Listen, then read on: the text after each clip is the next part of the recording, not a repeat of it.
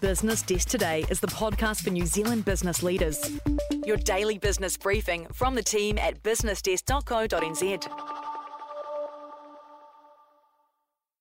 Kia ora and welcome to Business Desk Today, a daily news podcast for business professionals on the go. I'm Ella Somers and welcome to today's podcast.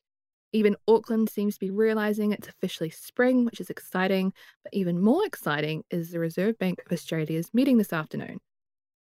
The RBA board last raised interest rates in June and is widely expected by Australian economists to not raise rates today. We won't actually know for sure until 4:30 p.m, so keep your eyes peeled for the news later today.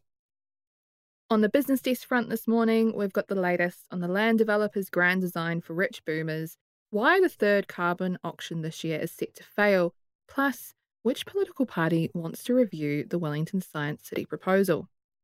First up, Ian Llewellyn reports that this week's carbon auction is widely expected to fail to clear due to the sheer volume of units on offer. The first two auctions of the year didn't attract enough bids in terms of price or volume. That means 8.95 million New Zealand units carried over into the third auction on September 6th. These adds the 4.47 million units being offered at the third auction of the year. The confidential reserve price will be set near the current secondary market price of about $70 on Friday afternoon.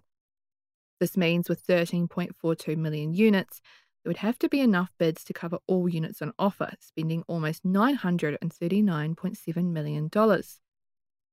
Next, Brent Melville reports on Winton's grand design for rich boomers. The land developer is aspiring to double the number of its Northbrook retirement developments, which could see it complete 2,000 new units within the next five years.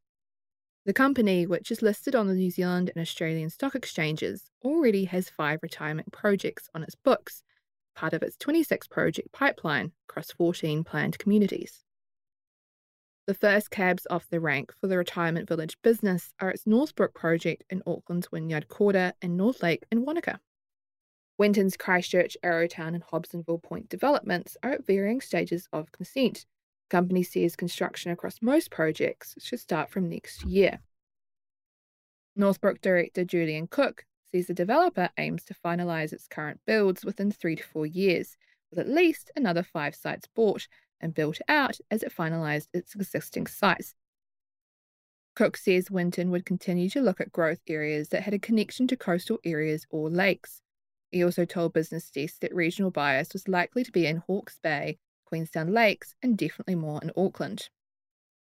A recent report by real estate firm JLL that looked into New Zealand's retirement village and aged care sector suggested the ageing New Zealand population and the impending transition of baby boomers into retirement could see demand for as many as 100,000 units within the next 10 years, implying at least another 60,000 units will need to be built.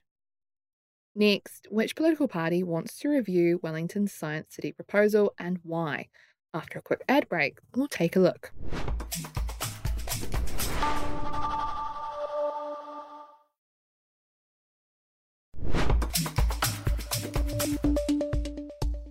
Finally, the National Party's science spokeswoman Judith Collins says that a national government would need to review a $451 million proposal to co locate researchers in three Wellington hubs.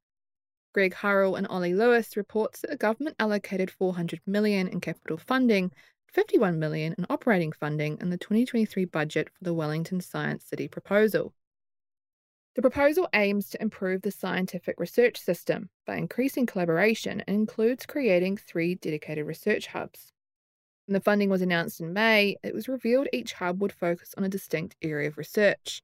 Research would range from climate change and disaster resilience health and pandemic readiness, and technology and innovation. Judith Collins says the National Party was interested in the concept of the hubs, but if it won the election, it would want to review where the proposal had gone before making any commitments. National would need to make sure that this was the best way to bring about the desired effect of joined projects and better commercialisation of research and discoveries. That's a wrap on this morning's edition of Business Desk Today. As always, all the stories mentioned in today's podcast can be read in full on businessdesk.co.nz. See you tomorrow.